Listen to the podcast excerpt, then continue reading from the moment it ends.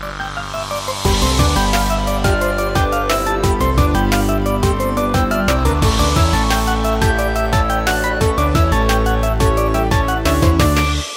Hello, everyone, and welcome back to the Canadian Game Devs.com podcast. This is episode number 208. Try saying that in French uh, if you want to get some funny looks from folks. Uh, April 11th for all our normies.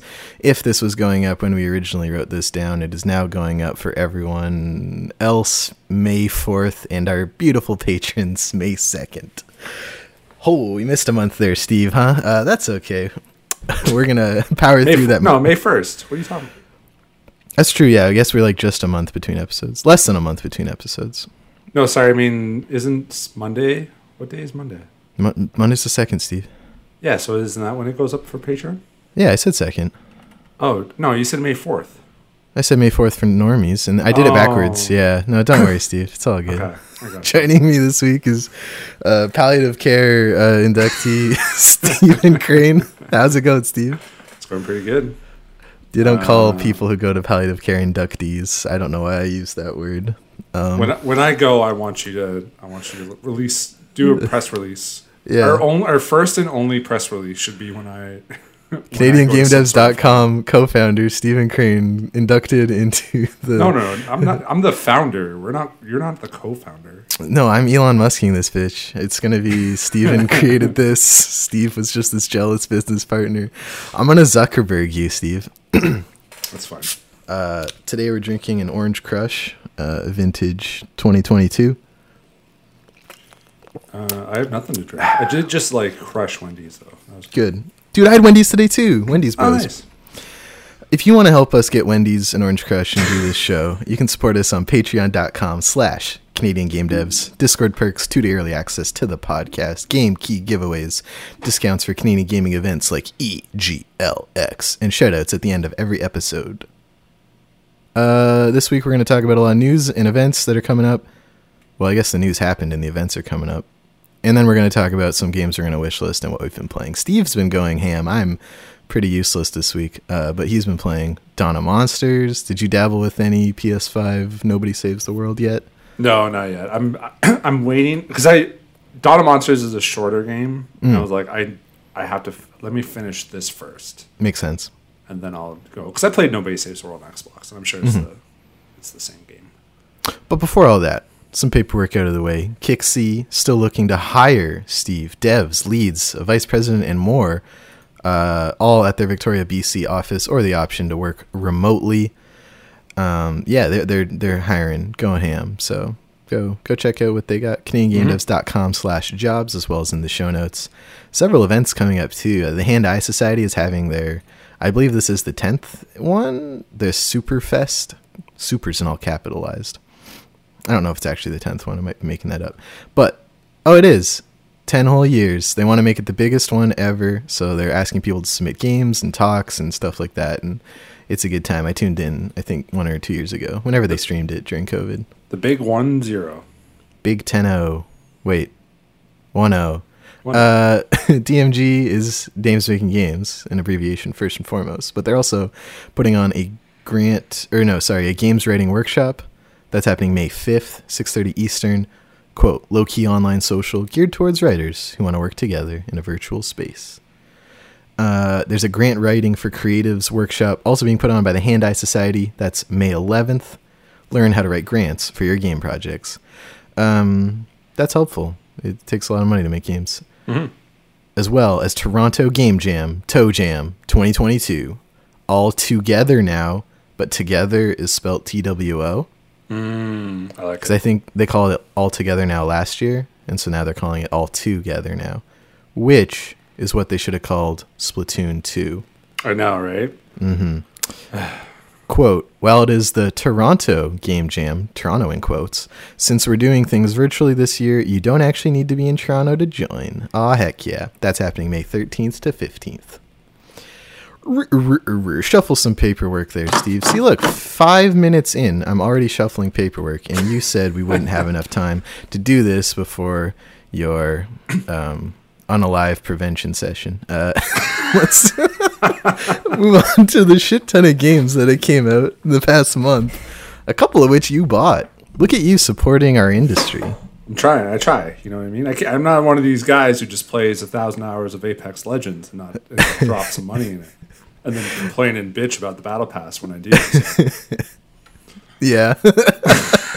um, coming at us from Quebec, Steve. Let's go from me to the other side of the country in game releases. oh, I like it. Yeah, I like that. Okay, we're gonna go launches, updates, It's my least favorite province to the non. we're gonna go. It's a bell curve. Is the province's distribution? Steve likes them the more closer they get to Owen Sound.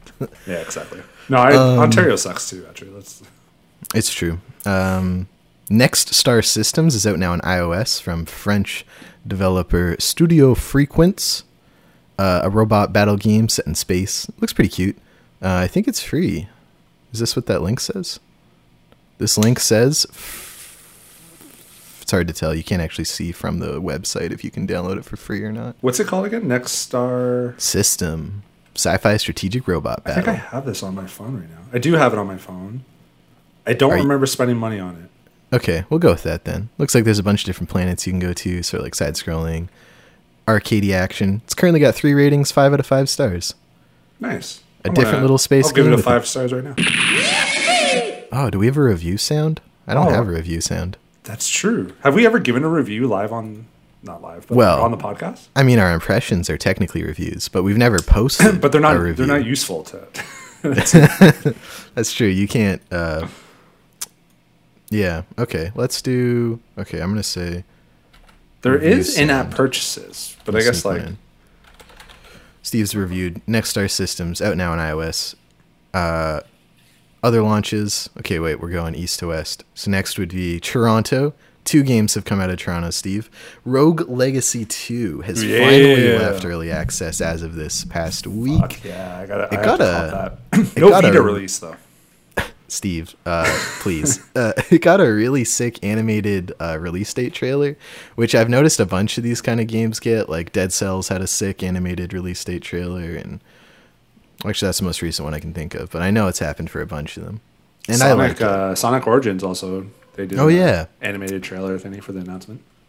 Um, but yeah, it's out. It's I, I got it in early access and played a bit of it. We streamed it during our uh, Extra Life stream two years ago. It was actually the one I fell asleep during. Not a testament to the game's quality. Just we'd been playing video games for 22 hours. Um, I really, ah, I forgot all about that, and I wish we recorded it because I was, we were, I was talking with your buddy, Nick, and uh, and we are just like, I think, I think Steve fell asleep, I did. and I, I didn't, I forgot you can like get the. We should have got the VOD. That's Um, that one's just for you guys. You and the no viewers watching at two in the morning or whatever when that happened. I think there was one rain. I can't remember. There was one year someone just stuck stuck with me for like five or six hours, just talking about random stuff and wanting to play random games and stuff. That's awesome. I feel like that was the year before Sophie, like the the year before. I did it. Okay, I got you. 2018. Well, in 2022, Steve, we can stream the fully released Rogue Legacy 2 for this year's uh, what is it called? Extra Life. Um, we can Steam also Deck, stream. baby. We could. I should look into that. We can also stream friend of the site Devin Wiersma's hot new title Lofty Quest. It's out now. Oh. Steam. We didn't Devin. talk about this. Yeah, I didn't know that. It's a 3D hidden object game. You're kind of spinning uh, scenes like in uh, Captain Toad. You know what I mean? Ooh, yeah, yeah. But I kind of like it because the sprites are 2D, while the objects are kind of like voxely Minecrafty. Actually, very Minecrafty. But like the the the people are 2D, like Don't Starve, and some like the grass sprites and stuff. It's cool. It's pretty. I wonder if there's any good Steam reviews. Let's roast Devin here. Um, Let's find let's the worst review. funny. No, I'm gonna start by funny. Okay, let's start by recent. Great game, super relaxing. That is a pretty good review. Hmm. Fun game, very relaxing. I'm sensing a theme here. It seems to be fun and Re- relaxing. So if you want to do that and find some hidden objects in a Captain Toad-like environment, that's Lofty Quest. Handcrafted 3D dioramas, handcrafted by Devin. Put the hands on the thing and made it. Uh, continuing westward across the releases of this fine country's game industry, Kaiju Wars from Saskatoon, Saskatchewan. Snuck in, snuck in on us. Wait, no, were were they Regina? No, because I'm pretty sure they were the only ones They're in Saskatchewan, I think. Yeah, but like it was part of the interview we did with them that they were like, we're the only non Mobile. mobile game studio in in Saskatoon. Boom! I should never ever question myself ever. Always assume I'm right. Uh, we played Kaiju Wars at Game Slice 2021, and we we played a little bit on their their channel. Um, it's Kaiju Wars, Steve. It's basically faster. No, not faster. What was the other one? Into the Breach style levels, but with better art. That's a personal preference, and kaiju and other stuff instead of whatever was in that game. I never played that one, but a lot Into of the other Breach. I people didn't did. play. Yeah, I didn't play it either. It's a strategy RPG with with monster with uh, Godzilla.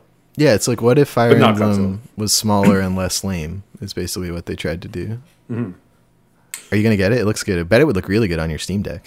I, I got it. I want to see if it's uh, compatible with Steam Deck, but it is. It's, I Hmm. mean, it's on the wish list, so I want to check it out. We didn't know this came out until earlier today when you saw. The Yeah, thing, so they they tweeted something like, uh, "Thanks to everyone who's been playing Kaiju Wars since launch," and I was like, "Shoot, what do you mean since launch?" Yeah. whoops. is it early access or is it legit released? Let me check the official page here. It's officially released, and uh, until May fifth, you can get it for 10 percent off. That's twenty Canadian dollars and fifty one cents. And let's be honest, you were just gonna waste that on like three coffees anyway. So you should just buy Kaiju Wars. Yo, I bought Wendy's for myself, my wife, and my two and a half year old daughter, and it was like thirty five dollars.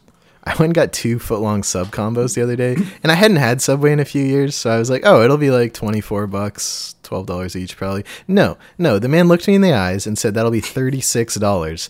And I had everything on the counter, right? And I was really hungry and not 100% sober. And so in that moment, I folded like a like a wet paper towel roll, you know what I mean? Just Yeah, I've been going through a big sandwich kick lately, and so Mm. I've hit up Subway quite a bit. But uh, I you got to get the coupons. The coupons are So it's funny you say coupons because that's what I took to Wendy's. So I got my Wendy's today for like seven forty nine. I got the Dave's uh, single combo. It was can't beat that.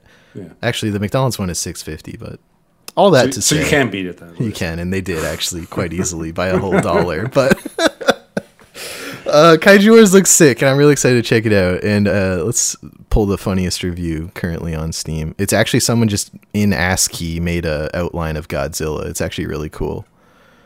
Um, but the second funniest fu- one is unique style of play with different unit types to slow. That's not funny at all. Pretty neato. That's funny. Lastly, Steve from our westernmost province, British Columbia, Peglin, also finally out, also featured in our Game Slice 2021 coverage, also extremely hype for Penguin. Peglin. Wow, I, I wanted to say penguin, but Pengu. Pengu pip pip pip pip. For those who don't know or didn't watch our Game Slice stream, Peglin, I'm gonna say it, Steve. It's the best Peggle game since Peggle. I would agree, only because I don't know if I've ever really played another Peggle game. I've dabbled. I've definitely dabbled. Like I'm not I'm not, you know, well versed on the genre, mm-hmm. but of, of every game trying to do something like Peggle since I played Peggle, this is my favorite. And I would say I like it more than Peggle probably. Is it? So I remember the demo being pretty. Di- I guess you haven't played it. Uh, like I remember the demo being pretty difficult. So I, I'm interested. This 'Cause I trailer remember- I think has so many said- mechanics, Steve. Like there's black holes in the game space that like teleport your ball and there's like vanishing. It, it's crazy. Like it looks like there's so much more than what we saw in the demo. I think I have a I have a memory of like even reading a patch note or something that said like we reduced the difficulty or something like that too. So Huh. It's also on special launch promo until May 9th. You can get it for 2025. damn. Yeah. So I can get Kaiju Wars priced. and Peglin for about the same price that I just got dinner. Like Yeah, yeah. my daughter doesn't need to eat as much as No. she eats, so I gotta I have to.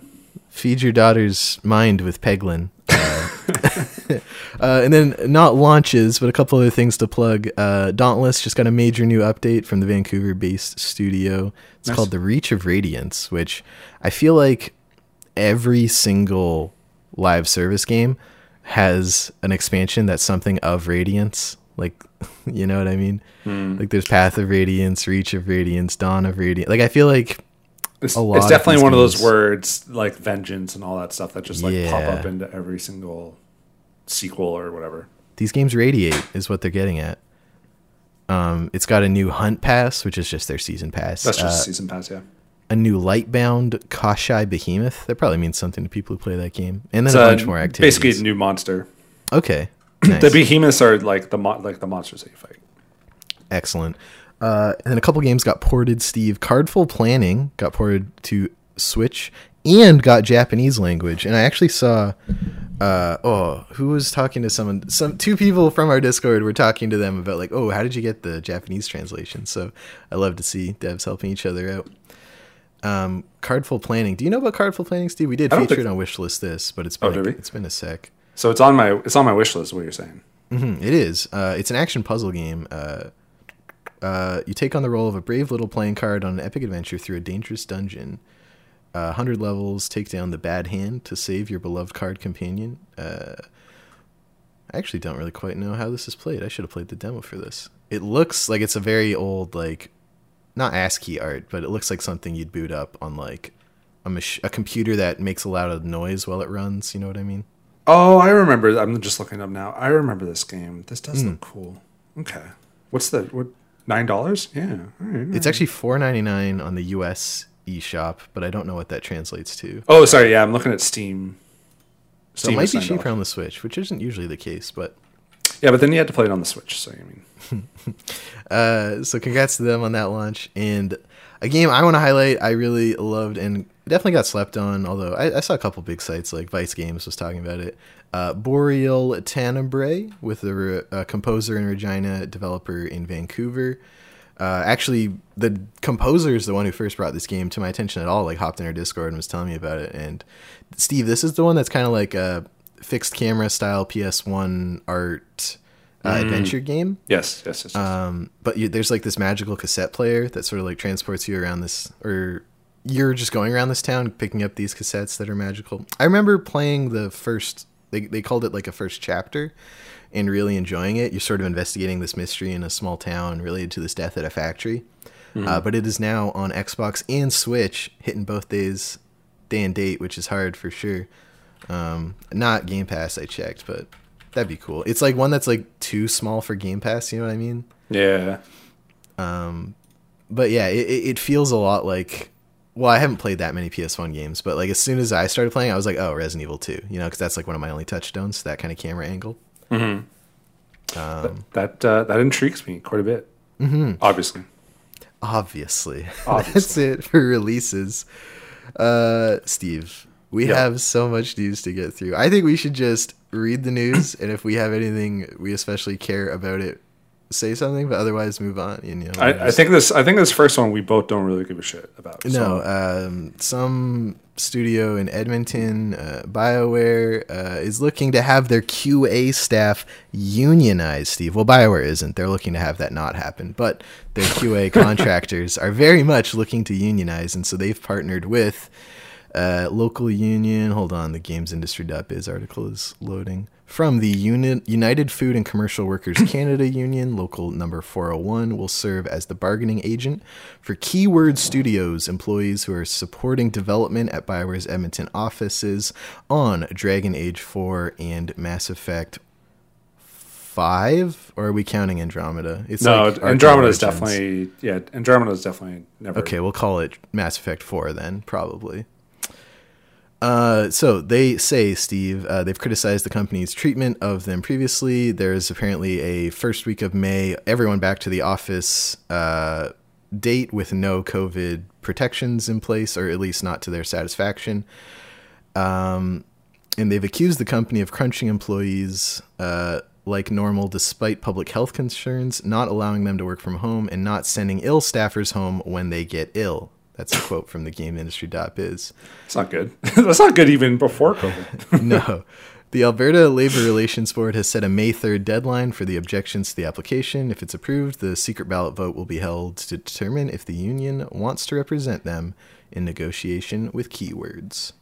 Uh, they need at least 40% of the employees who would be represented by the union to vote yes for it to go through.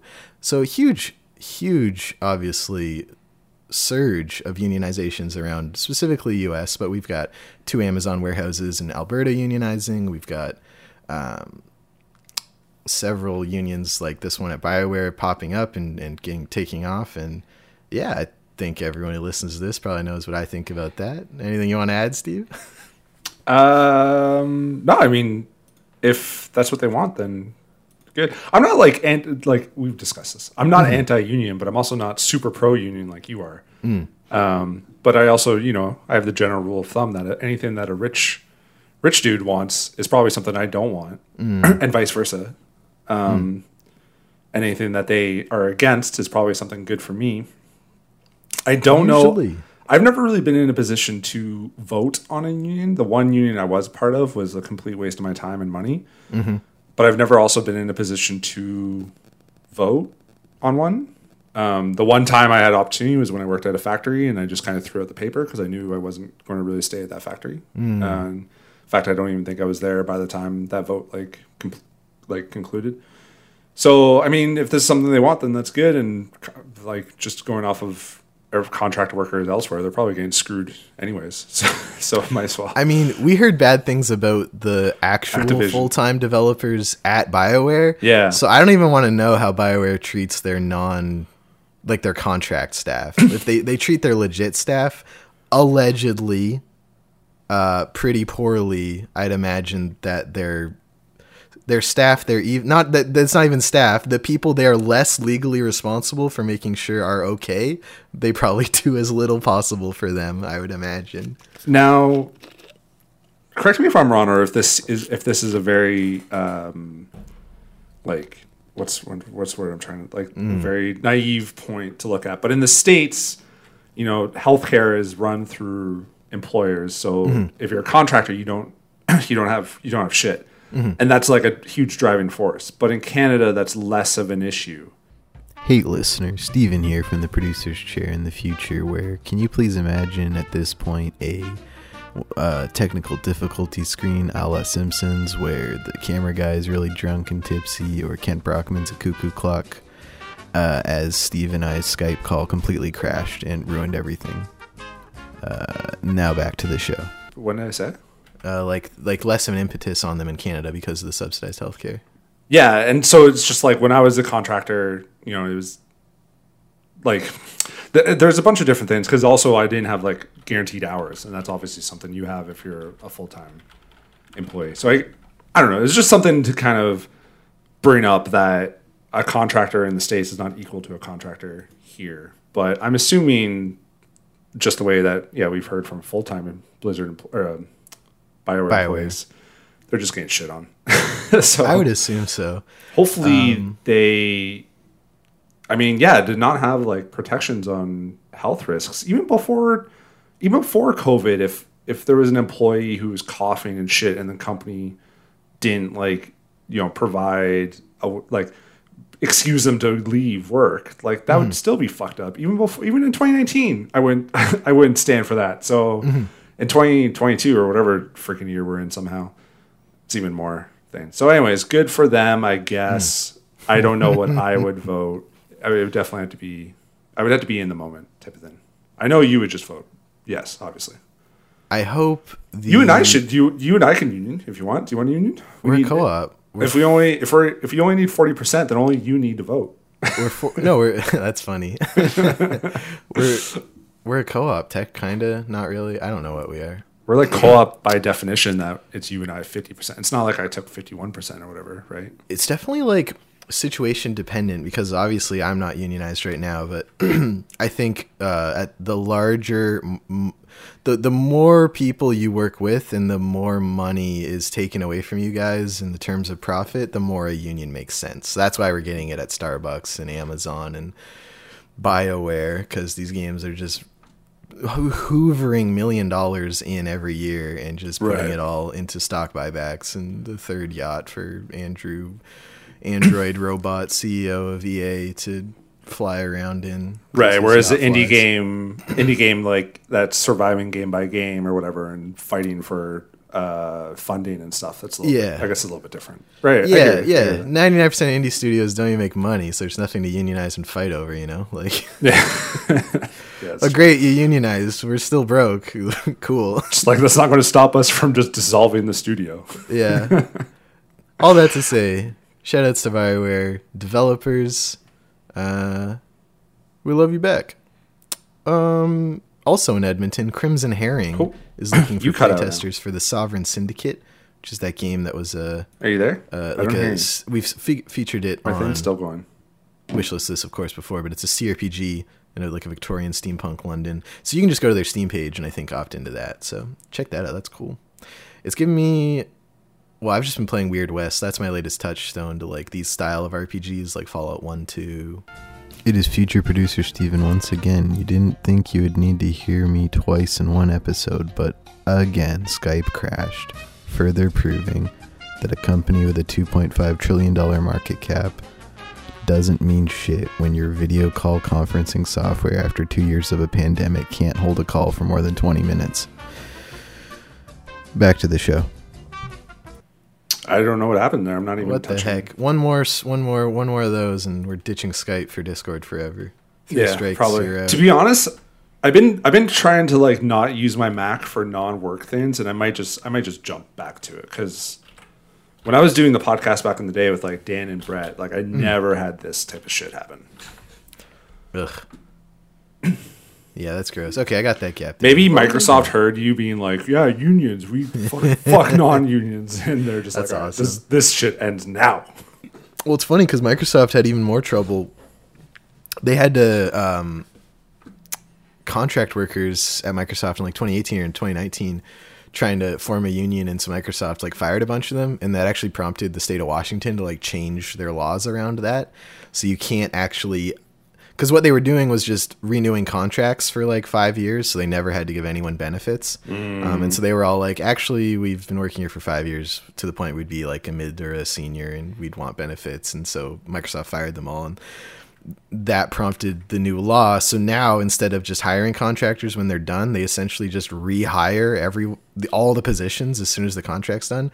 And there's a lot of reporting onto why Halo Infinite's development was so royally fucked was because Yeah. every eight to eighteen months they just fired a third of the team and had to rehire everyone. I, I heard that too. Like it was that you didn't have the same like the the credits for that game are just like three times as long as it should be, but it's because no one really worked. Like a small percentage of the staff worked on it for the entire time. Like yeah, yeah, it's because half of those names are someone they hired and worked to like the day before they start. They would have to pay for their dental or glasses, and then fired them. dental plan, leasing Dental plan. Anyway, sorry. Let's- disgraces. Um, so yeah, if you want to check out uh, Crimson Herring's playtest, you can do that. Steve from Guelph. I gave up on left to right for news. We're just going in the order I wrote it in this list. Uh, Lillymo Games announced Super Perils of Baking, what they call an ode to SNES era platformers. Uh, coming to PlayStation, Xbox, Switch, and PC on June 3rd. I would say the most newsworthy part of this is uh, it's one of the next games from Colin Moriarty, who was just royally rinsed on Twitter this week for saying games media is dying, which is very funny as someone who was largely kicked out of games media for having dumb opinions. But mm-hmm. if you want to check out this game, which do you want to check out this game, Steve? I don't know if you tried. It's it's a remake, right?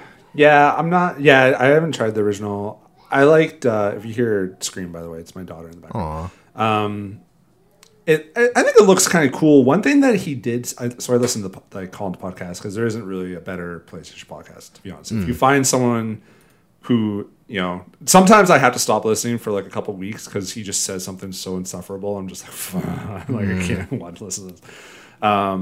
It's it's it's like But he's uh, been, he, but he's pro. He's very pro union lately. By the way, I've been messaging you that like he's Yeah. he's- so he's he's kind of moved uh, certainly away from that or from his old stances a little bit. But um, and he and he admits that he like talks about it on the podcast.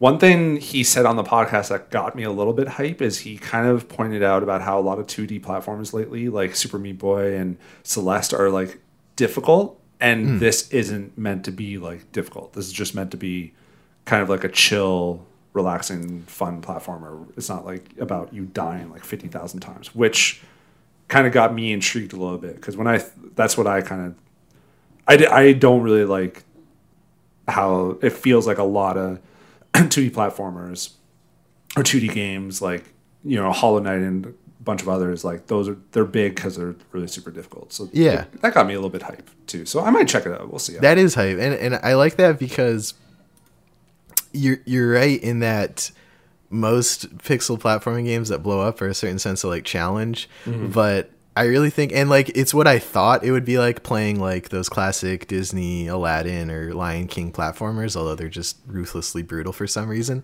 But it's like what I imagine those games were intended as, i.e., like something for the audience of the Lion King to pick up and play. Yeah.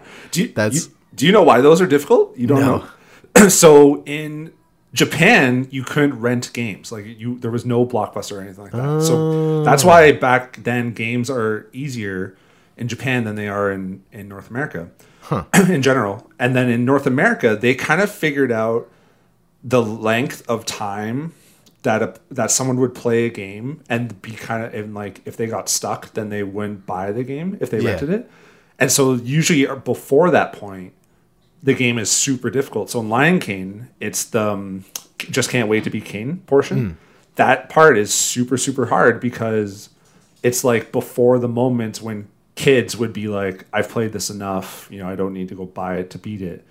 Um, so like the games are made super difficult because basically, like late NES era, Sega Genesis era, SNES era, is when renting became a big thing. And Nintendo actually tried to sue uh, whatever whatever company tried to rent rent out their games and uh, and failed. At That's awesome. It's good to know Nintendo's been huge legal pieces of shit since the beginning. yeah, yeah. So that's why, like, that's why like a lot of those games were difficult. Because I rented Lion King and Aladdin. Actually, I owned Aladdin. It was dope. Um, that's why they rent, or that's why I remember renting them. Now, some of those games also had like skip level cheats and stuff. Right, So yeah. it kind of goes a bit against that logic. Because all you really had to do is like Get the code. read any magazine or talk Oh, to okay. any kid on you know on the playground to find out the code. Um, Aladdin was like A B B A A B B A or something like that. Abba Abba. yeah, it was something along those lines. And you actually find out in the in, there's a level where you go in the lamp and it, it says in the background. well, I hope Fun fact. Super Perils of Baking, for your sake, Steve, are just the perfect difficulty. That'd be sweet. I'd be down. Yeah, that like I wasn't super. I, I was like, yeah, this looks fine, whatever. Mm-hmm. but when he said that, I was like, that actually that kind of Speaks gets to me a little. But then what goes against is I don't want to play the PS4 version, and what Colin is doing is is the PS4 version of his trophies are are fine, and then the PS5 versions are like fucking impossible. So he's Why? he doesn't like the fact that you can just like sync up and get the double platinum. He Yeah. rather he rather be like challenging. So he's like, yeah, the first the one you get both games when you buy it. So you get the PS4 and PS5 version Yeah. and then the one the PS4 list is really easy, and then the PS, or not really easy, but it's normal, and then the PS5 list is just insanely difficult. I don't know what he does for the achievements on Xbox though, because that's just that'll just be one list. So Huh. And you can also play it, I guess, on Switch and PC if you want. June third. and Vita should be on It's coming to Vita? No, it's not. Oh. It was it was going to release on Vita, he said, but then they shut that down. Oh right. Yeah, you can't anymore. Yeah, R.I.P. Vita means life. Uh Drinkbox has released Nobody Saves the World on Yeah. PlayStation and Switch. Nice. Yeah, Yeah. I bought it. I haven't played it yet. Oh, it's on Switch too. Nice. Yeah, I'll play the I'll play the sound. Oh, I bought it back on the day. I didn't buy it. I bought it on launch actually day one, I think. That's fine. I'll play the sound anyway, Steve. All right, I appreciate that. Um, You got a lot of notes to take since this Skype call's dropped like four times. yes, we're gonna do some edits. Don't worry. Um, Steve, Pekoe is a game.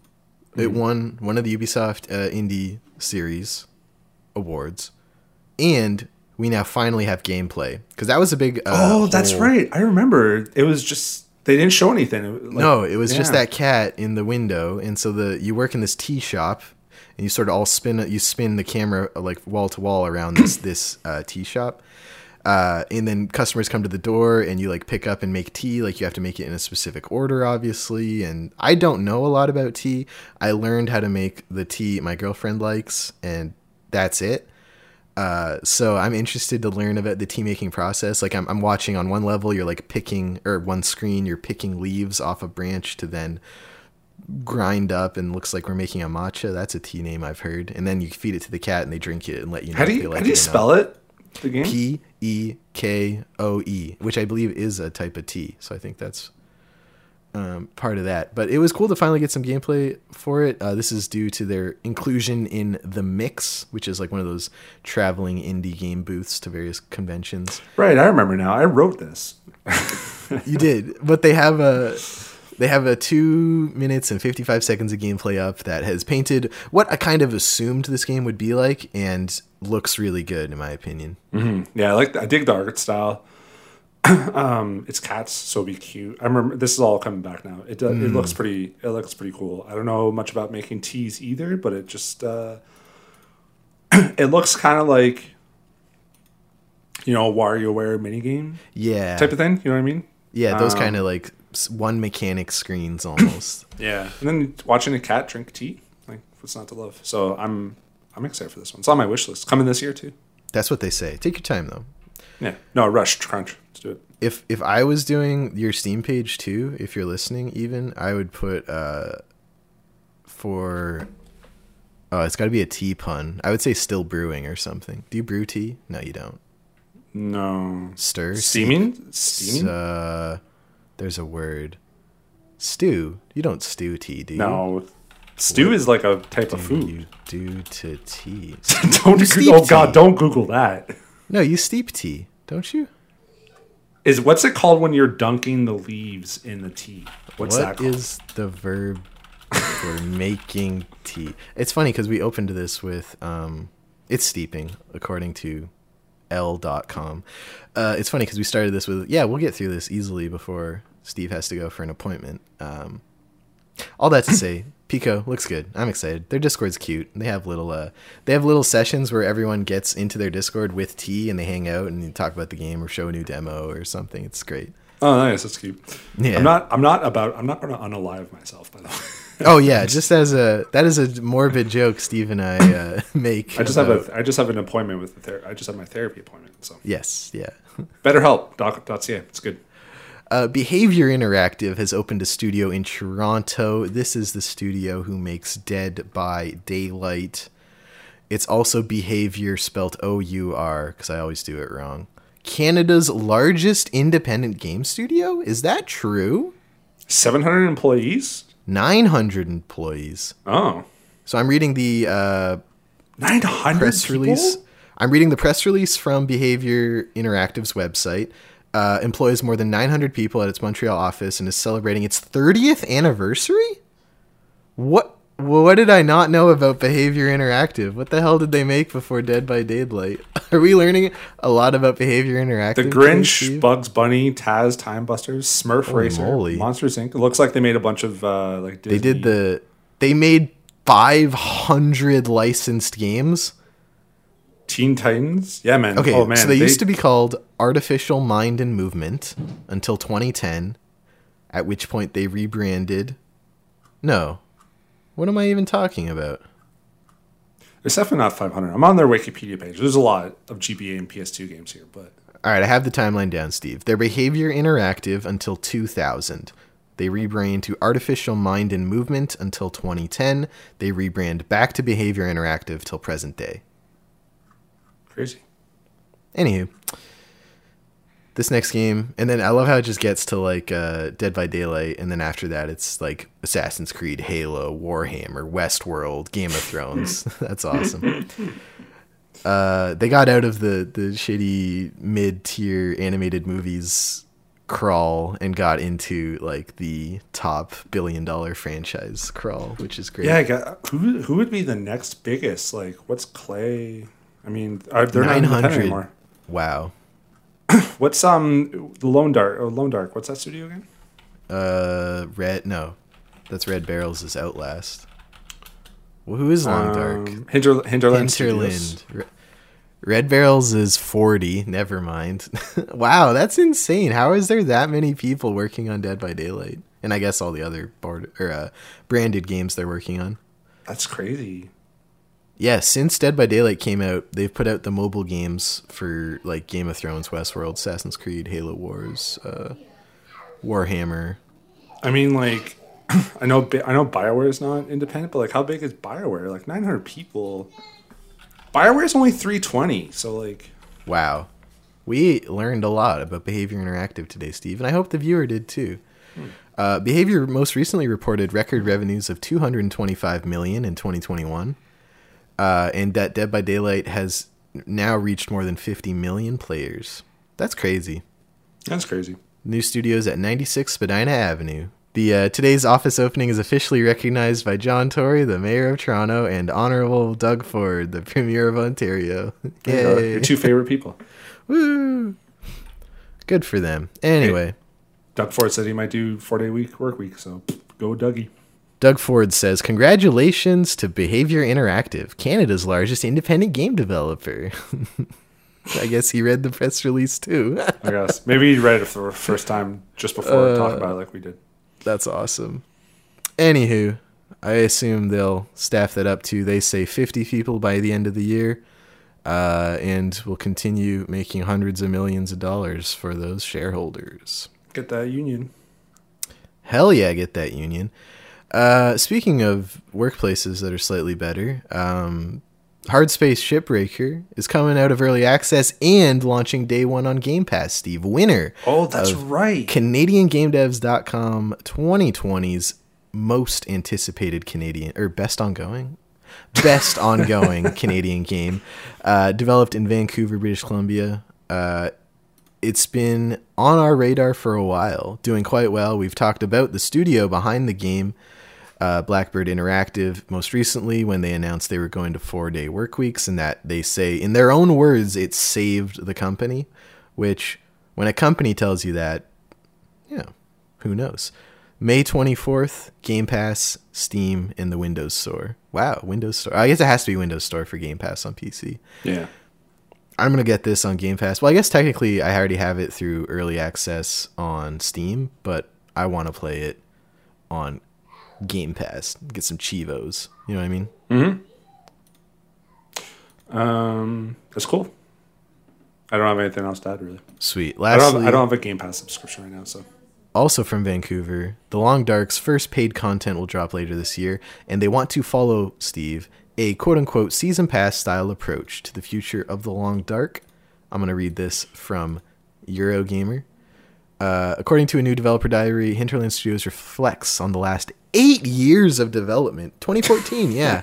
mine's getting Oh. blown all over the place. This. It is. Look, really, just shattering a lot of my perceptions of things.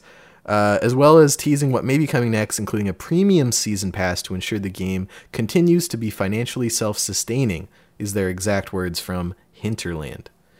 Uh, after focusing so long on the sandbox and story modes, the team says it's now ready to, quote, decouple them, uh, mitigating issues that founder Raphael Van Lierop says made development, quote, unwieldy at times. So with this new update, they'll be separating the sandbox and story modes.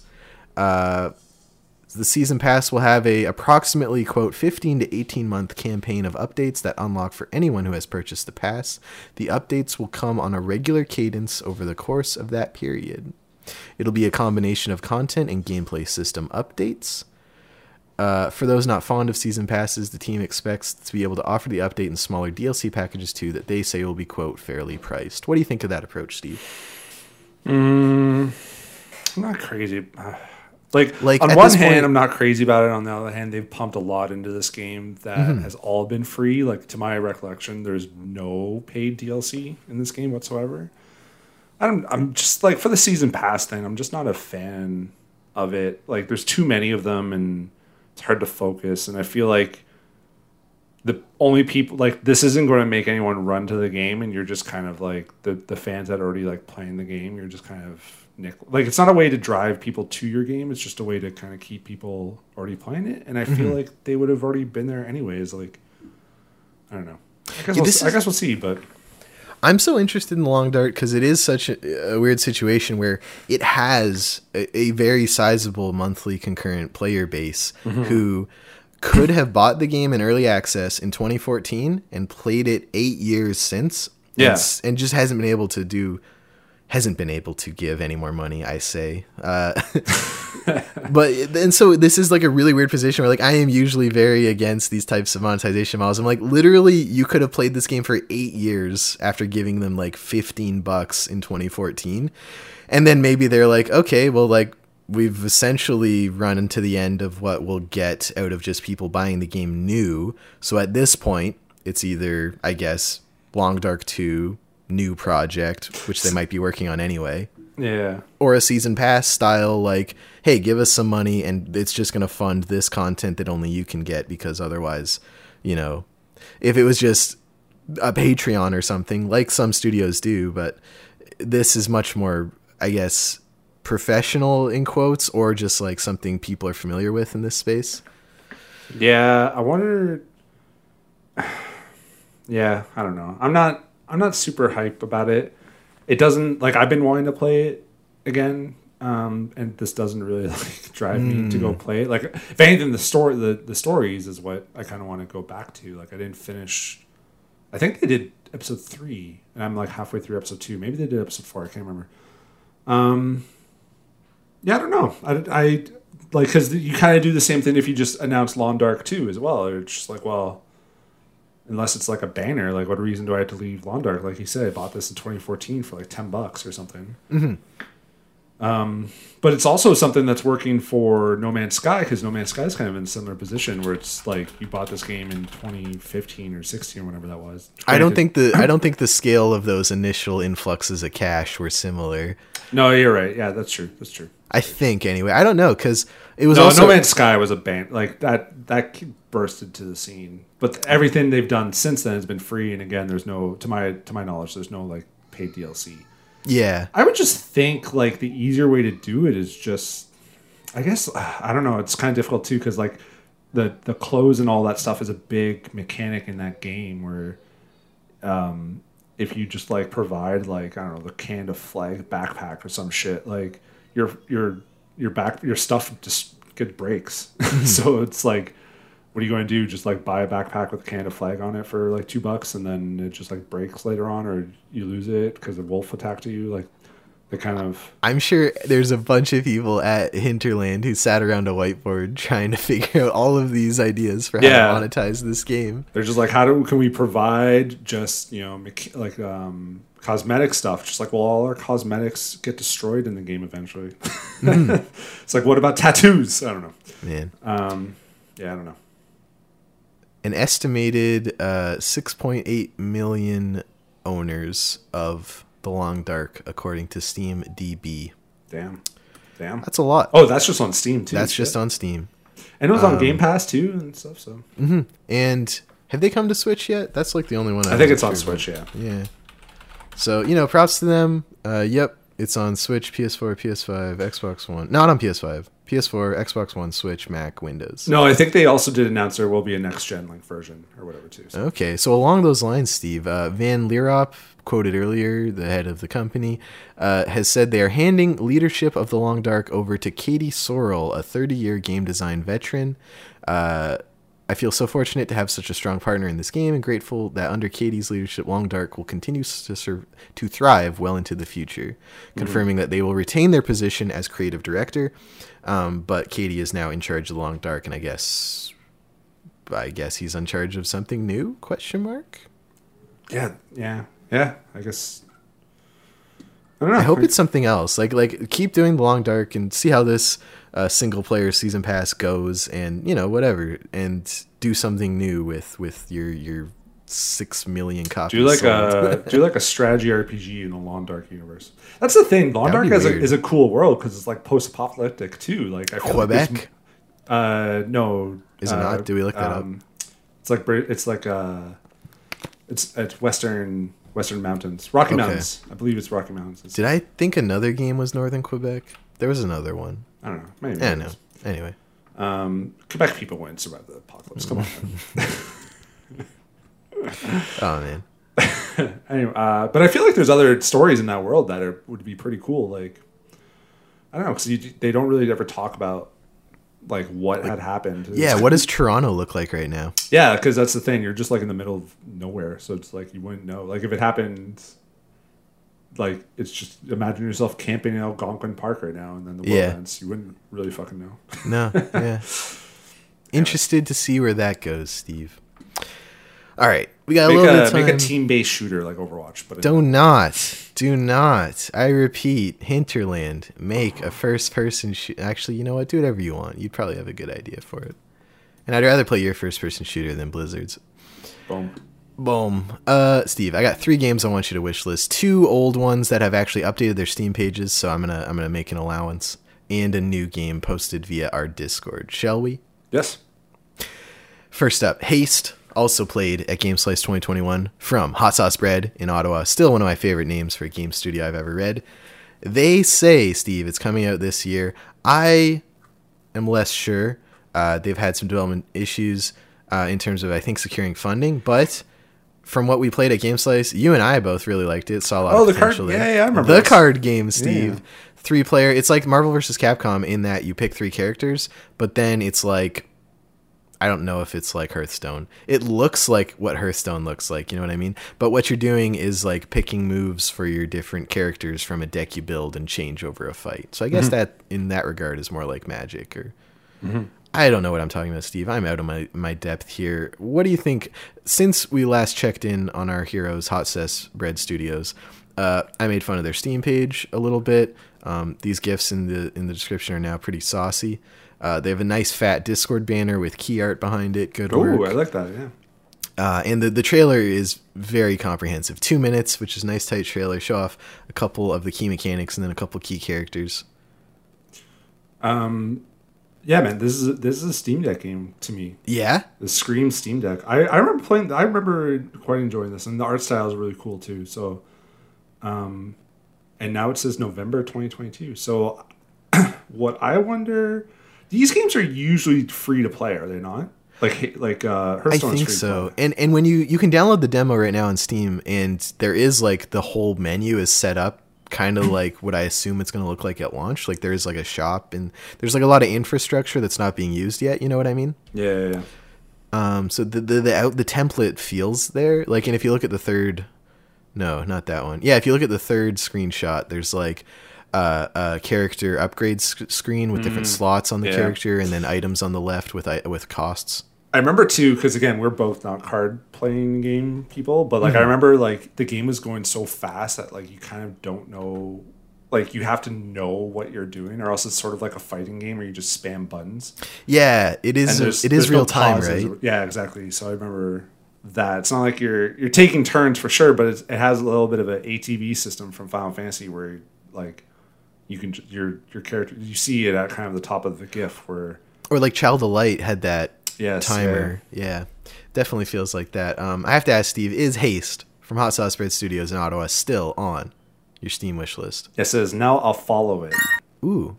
Well, I'll just play the same sound effect anyway. Unless I don't know. I'll think about it. I mean, the listeners will know if I picked a different. We kind of tell Um, them we're upfront about it. We are. Um, they'll hear very quickly if we. I have I'll- I'll about I have a, re-wish. by the way I have about five minutes. So let's do the wish list this, then then we'll pause. and then we'll do the uh, what we've been playing. I yeah, like we've been playing. Well, because I want to. Yeah, because I want to. I want a good conversation about About monsters, Dawn, Dawn Monsters. Monsters. I do too. Okay, and yeah. fire and fire tonight too. I was playing that. Oh, sweet. Okay, yeah, we definitely want to have that. All right, last two. Sak'd, S A K apostrophe D from Alchemy Interactive in Canada. Uh, they have a Kickstarter uh, notify me page as well, um, and they're super active in our, our Discord and, and liking and replying to us on Twitter. So, want to highlight Sak'd, featured before, now has a very nice, um, also like uh, Rogue Legacy 2 animated trailer on their Steam page, which uh, shows off a bunch of the characters, enemy enemies in the game, and then transitions into gameplay, which is pretty nice.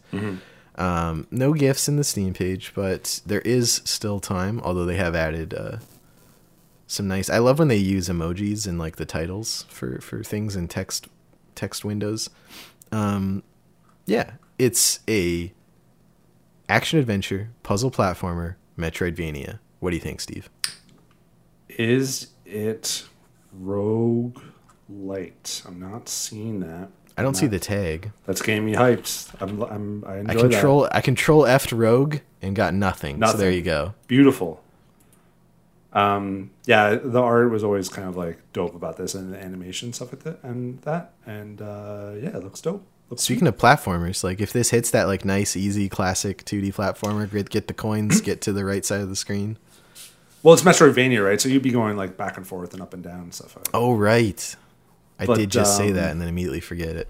Yeah, but but because it's it's not like that it it can't have a little bit of difficulty, but there's definitely a difference between Super Meat Boy, Celeste, and say and like you know what this looks like. Yeah. whatever. like you know what I mean. Like those are Like New Super Mario Bros. U. yeah, exactly. Like. There's definitely harder parts, but it's not the focus of the game. And Celeste, Celeste is pretty sm- like I mean the difficulty is like built into the story, so I get that. Mm-hmm. Um, but yeah, anyways, not to not to retread old discussions from an hour ago, but Is Sak'd from Alchemy Interactive in Canada on your Steam wish list. yes, it is, and it's and I'm following them.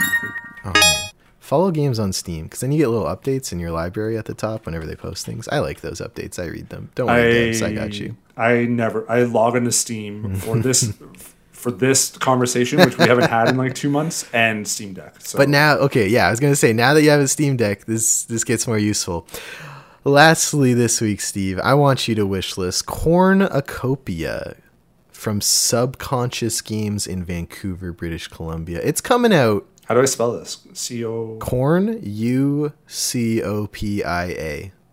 Got it. There we go. Uh, quote, I didn't do it for the other ones, but I guess I have in the past, so we'll count it.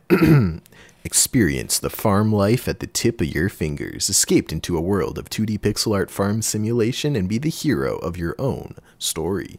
From cropping lands to breeding animals, fun interactive minigames to heartwarming soundtracks, and everything in between, Cornucopia, Cornucopia has got you covered. Steve, what do you think? I Heather is just was just researching, trying to find a new farm sim sim game, and we couldn't really find anything for her. So I got hyped about this, but it's it's next year. So, Yeah.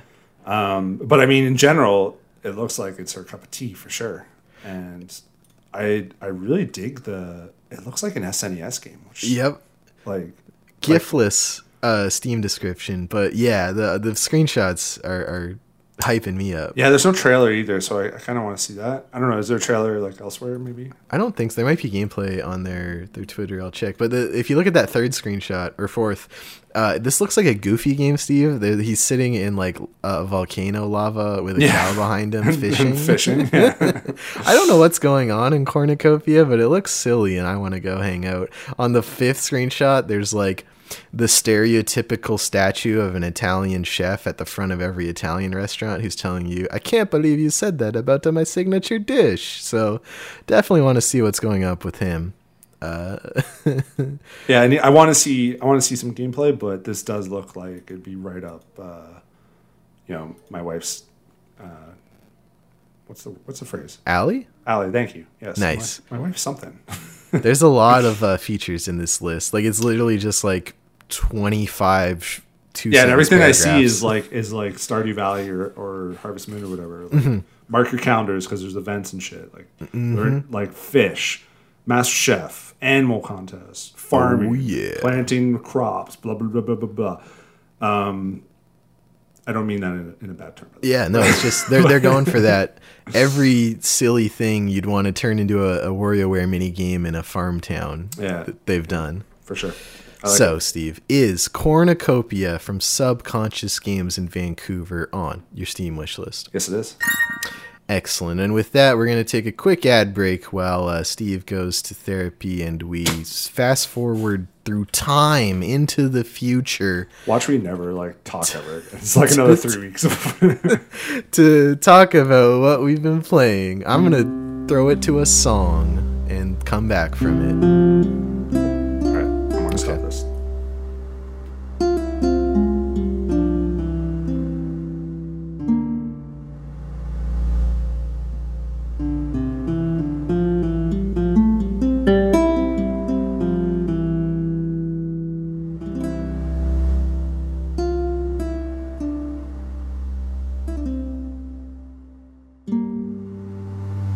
It's a new day. Um, today we're sipping an iced latte from Cafe Good Luck. It's like Ooh. a little hand-drawn horse logo. It's really cute. They're I have, a pep- I have a Pepsi Zero, small little company out in, I don't know, probably Texas or something. Probably probably an empty uh, broom closet in Ireland actually uh, for tax purposes. But um, no, not Ireland. In um, the Cayman Islands. Cayman Islands, and isn't there? What's the what's the state? Delaware, I think. Delaware. Uh yes. If you Joe Biden's home state, he and the credit card companies love Delaware. yeah, man. it's like population like seven hundred fifty thousand, but it has like like 80% of corporations there or something like that. That's so funny. That's so funny. If your town's struggling and like I don't know, you're one of those rural towns in Ontario or Alberta where everyone just left once all the industry dried up, um, become a tax haven. We're the, we're registered in Ontario. I feel like that was a mistake. I feel like probably we could have. Well, you always we should always want to sue someone from uh, Manitoba because they have the laxest. Um, um, it's called slap protection, like frivolous lawsuits. So whenever you get served, it's usually from Winnipeg because that's the best chance of a frivolous lawsuit succeeding. Interesting. Yeah, that's good yeah. to know. I'm gonna it is. Yeah, I'm going to go find someone to sue do it. Uh, until then, let's talk about what we've been playing, Steve. Uh, you've been playing more than me, I think. I've dipped my toes in a couple games, but do you want to go back and forth as we do? Yeah, let's do it. I'm, I'm okay. I, I, have a few Canadian Canadian jams, but I do want to talk about. I want to talk about one. Elden Ring, though. Okay, I want to talk about Elden Ring too because we haven't really yet. You were still on the Horizon Two hype train. Oh my god! Until they ruined the whole thing for you in the last couple minutes by breaking a trophy. Oh, still um, mad. It's still it's sitting on my PlayStation, and I see it every all the time. And it's like it, it takes up a it takes up a big piece of the hard drive too. And Is Heather's like just like gigabytes, 70 like 80, 70 or 80. Yeah. And I'm like at the max right now too because I also have NBA 2K and those like two. That's games. like twenty percent of your PS5 storage. I know. It's like this one game. Um, oh man. But I did, yeah. So I did jump into Elden Ring, mm-hmm. and you've played it too, haven't you? I've dabbled. I, my friend Steam shared with me, and then I launched it, played for three hours. I'm like, oh yeah, it's still a Souls game. Yeah, exactly. It's I'm I'm not falling in love with it. Like everyone seems to just be going, just on this game's dick all the time. Mm-hmm. Because it's still it's just open world Dark Souls. Like, yeah, this, it's still the same the things that kind of always like bugged me, like little things, like I always thought the equipment is like stupid and upgrading weapons just seems like if you upgrade a weapon, then you're kind of just stuck with that weapon for the remainder of the whole game. It feels like because because mm. you end up just not getting the lower tiered upgrade materials and you have to like grind and stuff. I don't want to do that. No, I hate grinding. Um, so that's still that's still like a thing. It's fun to explore, but it's not like you know Breath of the Wild was like that was fun to explore. Like mm. you would just like see all these little shrines and be like, oh, what's that over there? Or what's this little thing here? And then, but like in Elden Ring, it's not. I'm not finding the same like enjoyment of exploring. Plus, it's just the weird storyline and weird characters, fucking saying weird shit to me that I don't understand. It's about uh, capitalism, probably, and who knows cycles of violence, probably. That's probably in there. Um, and so you're and, not is okay. Why is that though? Because I think there's as far as Breath of the Wild versus Elden Ring, there's probably in terms of like encountering things naturally in in the environment and like in universe in world good signposts of where things are that feels mm-hmm. very similar to me so why exactly do you think that's not connecting like it is in breath of the wild i don't i don't know if i've really had any like random encounters in in elden ring like just huh. random stuff to happen like you even stumbled onto any of those caves that have like a little elevator down to a big dungeon? I did. I did find one of. Yeah, I did find one of those, and it's just. I'm. I don't know. I'm not using the horse as well. Like this was true in Breath of the Wild, where it's like I just don't. I just didn't use the horse like upon mm. it. I never, ever traveled on the horse in Zelda. Like I just didn't want to. And the same's true in Elden Ring so maybe that has to do with it. That might be it, Steve. That's a pretty core component of the Elden Ring experience. the only time I've done it is when you have to, because there's like jet, these jet things that shoot you up. Higher the air jets. You played a video game. You know about the air jets. Yeah, exactly. So when you jump into up air, you go up. Yeah, you shoot up. Yeah. Um, but I'm not falling. Like I like it. It's a fun game, but I'm not falling mm-hmm. in love with it. Like I played it for like about a week or so, and then I just stopped. And then just recently, again, I picked it up. Like it's not like I'm thinking about it or anything like that. I'm talking. About now, how much of that work. is because you did just play a bunch of an open world game? No, I think I'm over that now because I I also like played and beat at the Ascent, played a little bit of SpongeBob. Mm-hmm. Um, some of the Canadian games we're going to talk about. I was playing Tunic, which I guess is kind of open world. Um, Yeah. so so I'm kind of open to like I'm or some I'm over the big open world thing. Now I think There's room in your heart for open world games again. yeah exactly. I'm I'm I'm ready to be heard again. Okay, so not feeling Elden Ring. You're gonna keep playing? Yeah, because I only have like five percent of the trophies, so that's that's a problem. What isn't a problem for me is the like two percent of the game Norco I saw because I liked that two percent, but then I got stuck and I'm not gonna keep playing. But let me pitch it to you, Steve. I've never heard of it. It opens the exact same way Blade Runner does, and I only know that because I saw Blade Runner for the first time last month. Um, it's a pixel art, uh, classic sort of role playing game. Um, I don't know if I should say classic role playing game. I guess I should read you how they pitch themselves, but it, it does remind me a lot of the writing in, in more recent games like uh, Kentucky Route Zero or Disco Elysium. You you you told me to buy that game, right? Kentucky Route Zero? Yeah, it's good. I really like Kentucky Route Zero. It's my game of the year, uh, 2020. Yeah, 2020. No, whenever the last time I made a list. They pitch it as a mystery point and click atmospheric game.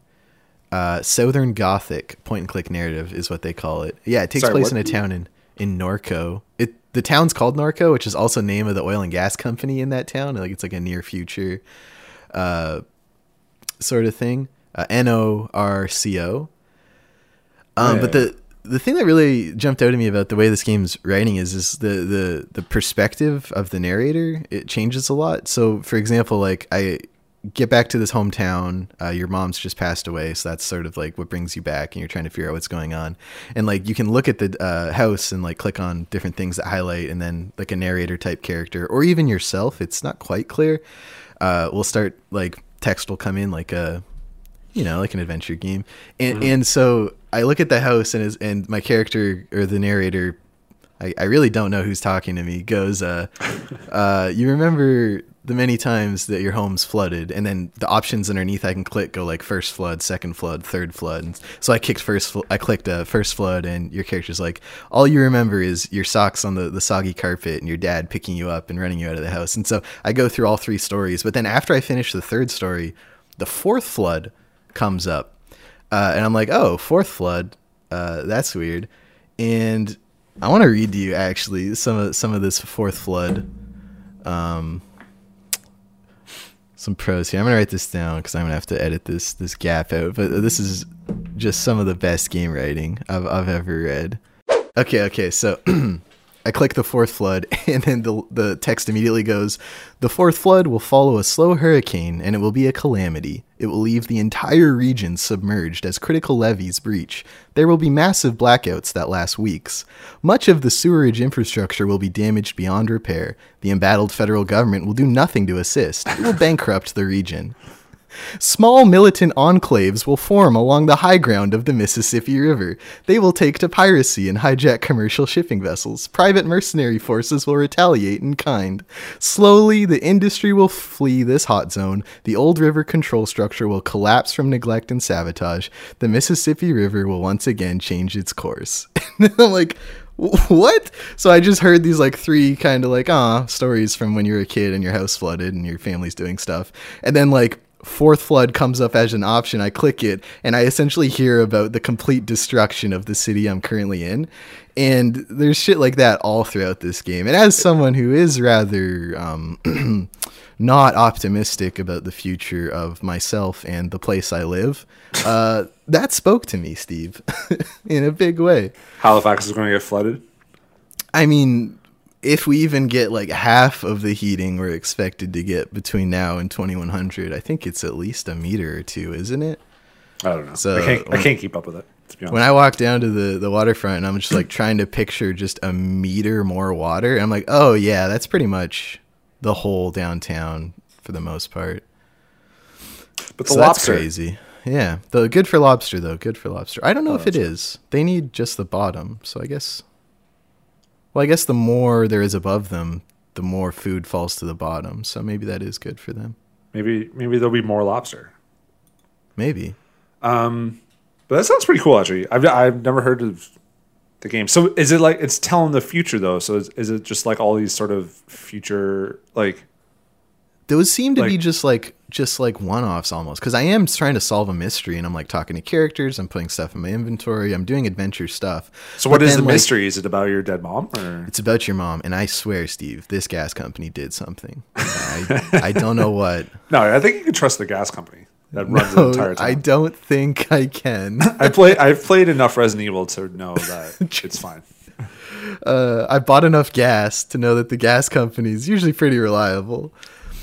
Um, it's great. I highly recommend Norco, and it's on Game Pass. So of course, It's on PlayStation. Ooh, don't know about that one. Uh, the top funny review is as a guy named Garrett, this game hit pretty close to home. I don't understand that one, but Why? Yeah. Who's Garrett? maybe it's a name in the character, or that's a name of a character in the game. It's good though. I'm I'm liking it, and I will not probably play much more of it because of my crippling attention span, and when I don't do something for more than a couple weeks, I forget everything about it. But That's yeah, fair. just wanted to pass that along to people. Norco's pretty tight.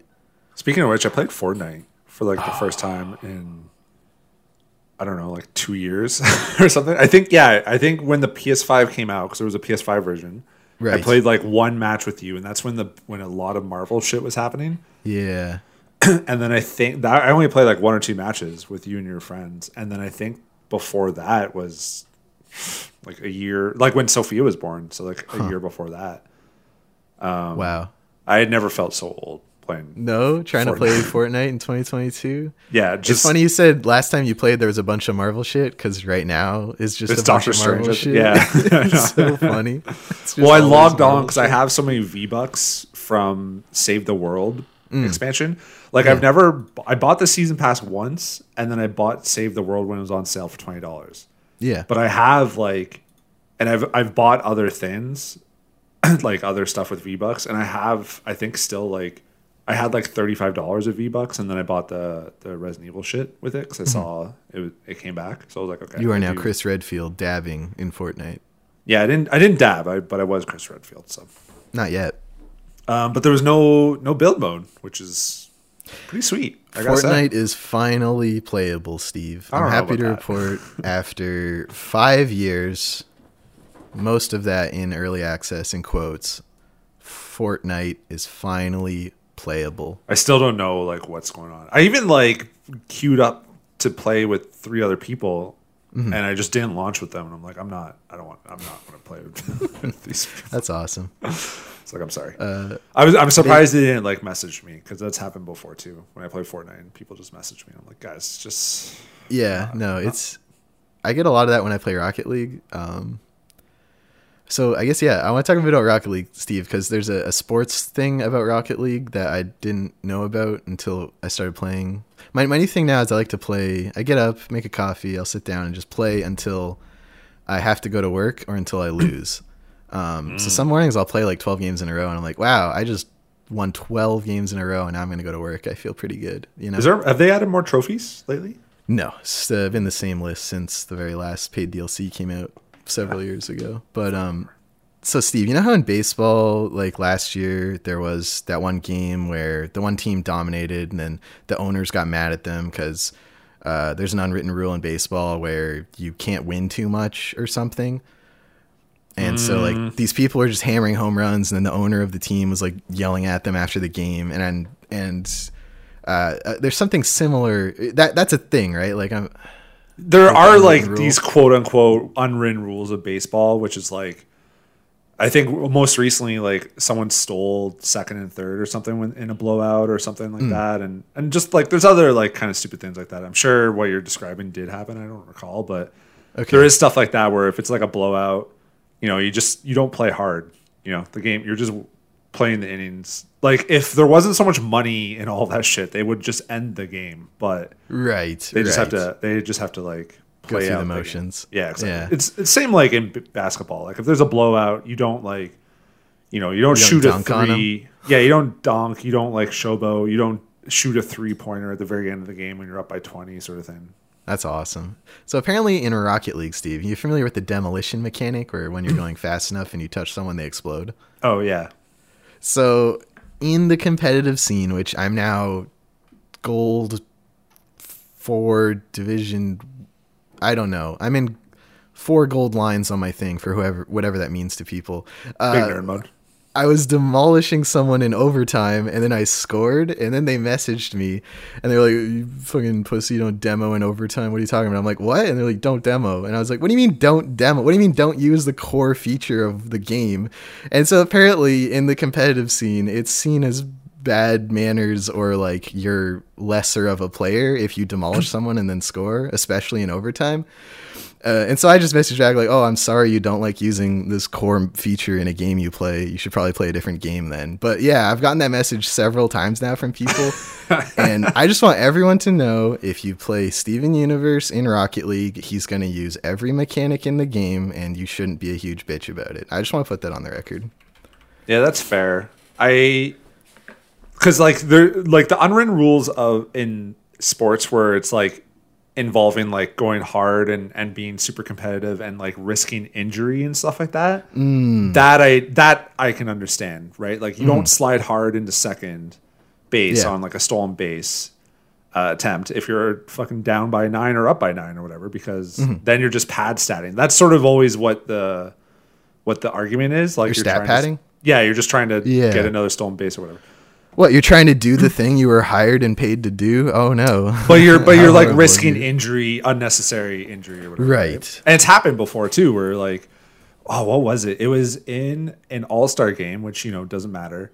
Mm-hmm. Um, I a player like charged the, and you can't really do this anymore, but he charged the home plate um, catcher and Mm. injured the catcher during an All Star game, which is you know a game that doesn't matter at all. It's for the fans and stuff. Yeah.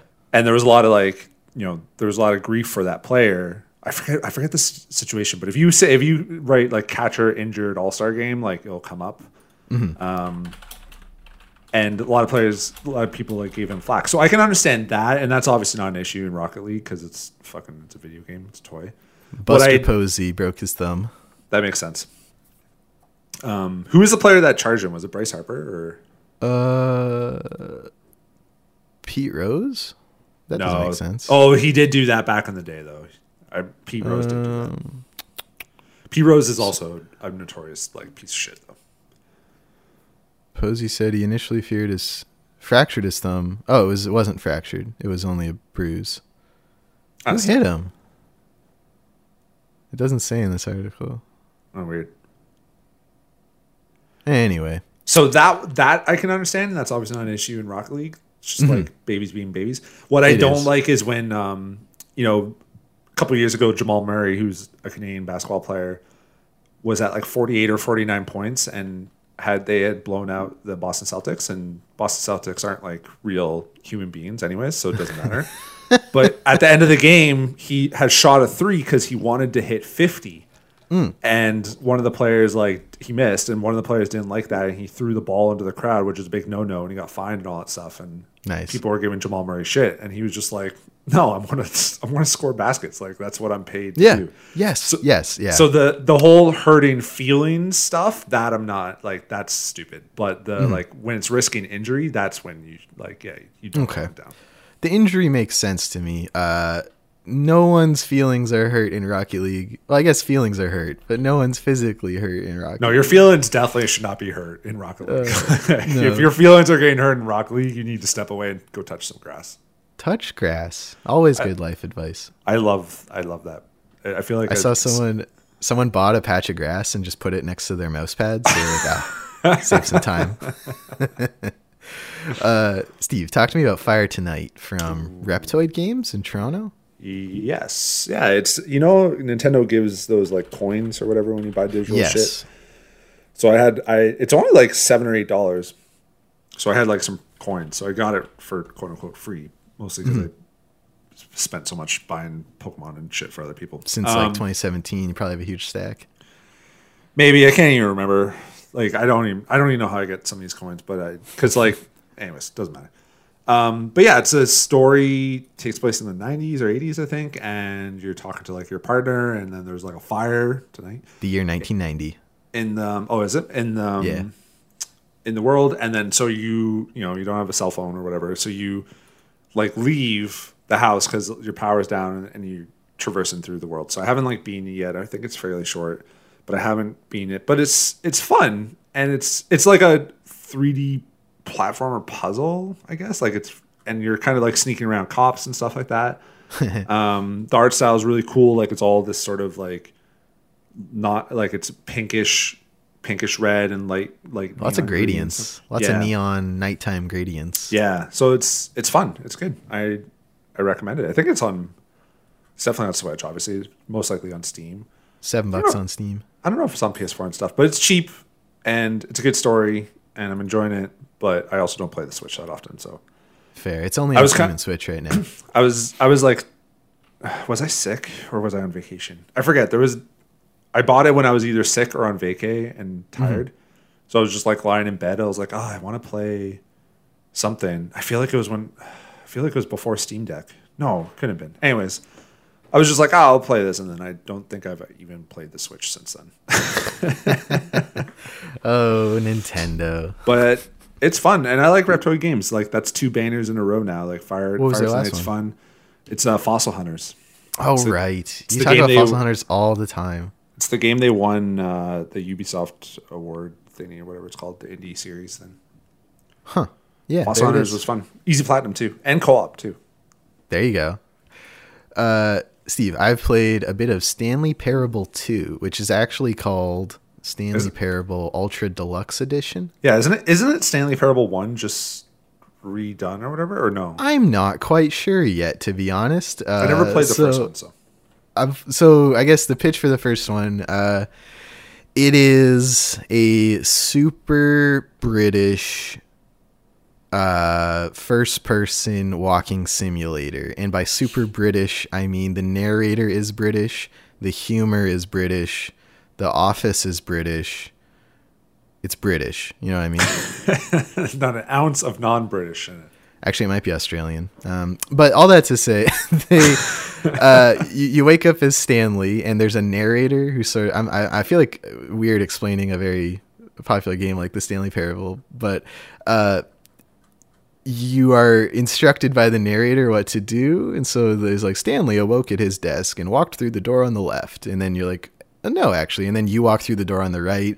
Then the narrator goes, "What actually all along Stanley knew he wanted to go through the door on the right. And so it, gets crazy and weird from there and you're first person going through all these uh it's a game made in source engine so you reckon it, it will feel like team fortress or, or any of those valve games half-life uh and and it's a bunch of like playing with the the player's idea of, of agency and like that what what whatever you're doing in a video game is usually what the person who designed the video game wants you to do and anytime you think you're like ooh i found i found this like uh, like in Tunic, ooh, I found a back path back here that actually cuts out this whole area. It feels like you discovered something, but all you've done is do what the designer wants you to do. And so Yeah. it's a game about playing with that concept. it came out a long time ago, did really well, and this new one is sort of like, what if we just fuck with you again? So I'm treating it like Stanley Parable 2.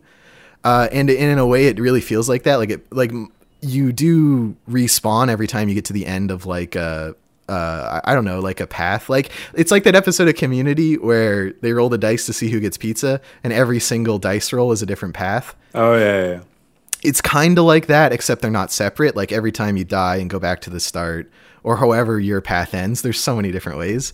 Uh, and, and then the narrator resumes. And then the narrator over time will like comment on how long you've been doing this or what happened to you before. It's one of those games that's like the, the spreadsheet for the dialogue in this game probably would, would make me poop myself. But uh, it's so funny and it's really pretty. And like my, my first couple uh, paths, I would say, were very funny and directly related to the, one of the things you do when you launch the game is there's a big button is like have you played stanley parable before and you click yes or no i don't know if that does anything because it's stanley parable but i clicked yes and the first branch was like felt so specific to someone who'd played stanley parable before that i think it did do something if that makes sense hmm.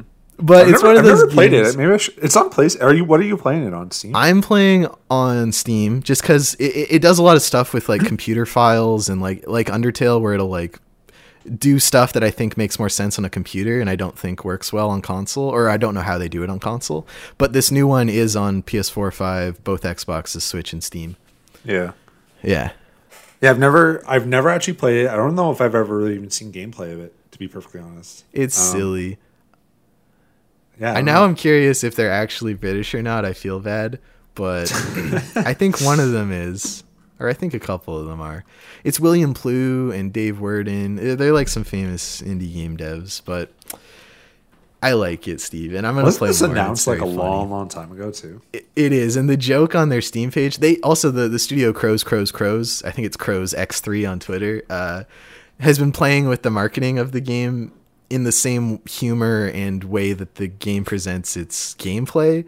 So like the Steam page would constantly be a joke about like whether the the release date's being updated or not, and they would like sometimes just randomly change all the screenshots to be like m- notes from a meeting at the studio is like a joke or something. So they're mm-hmm. very meta in that way.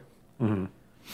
Um, but yeah, it has been announced, and the joke for several years has been when is Stanley Parable 2 coming out, but it's finally out, and I like it.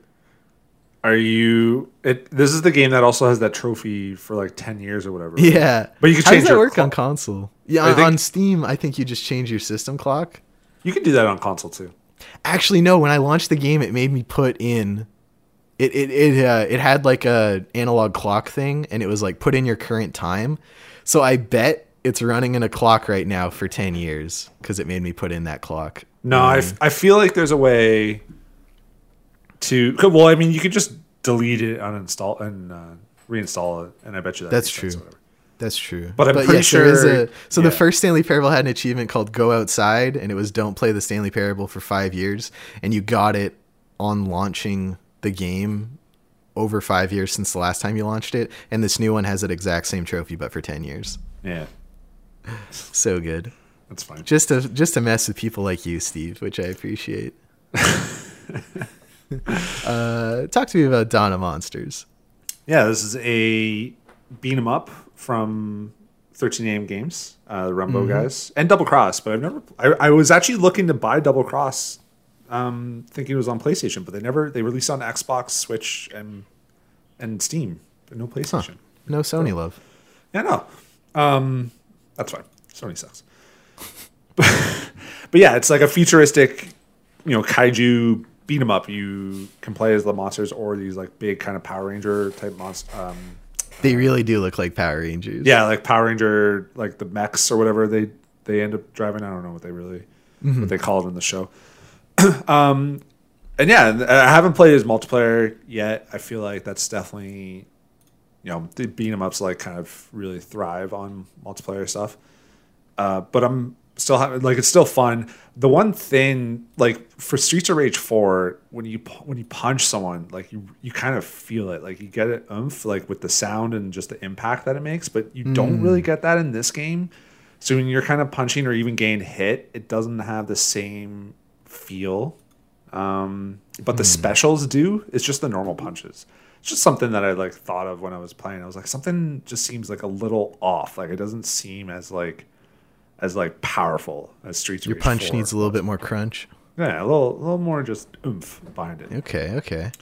Um, But you play like it has a the first level or the first stage or whatever is Toronto, which is pretty sweet. It's actually like the outskirts of Toronto.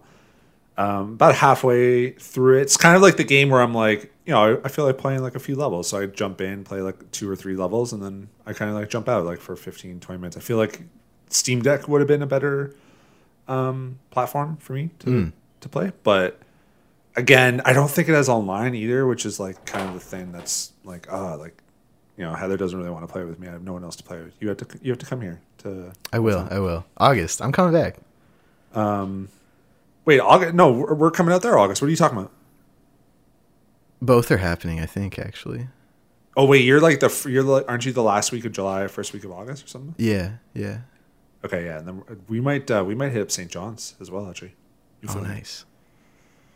oh, it's gonna be so much fun. Because I, have to ask you actually if what's the travel from Halifax to St. John's, Newfoundland like if it's easy. Oh, it's not easy. You have to take a ferry. Fuck, you can't Yeah. fly. There's no plane. Oh, you can fly. You can fly. Oh, that's fine. We'll do that. Yeah, flying's easy. Yeah. Okay, perfect. Yeah, I It's figured of those ones like I don't even think you get all the way to full like cruising altitude. It's like that close, yeah, kind of like Toronto to Ottawa. You just like go up and go down, really. basically.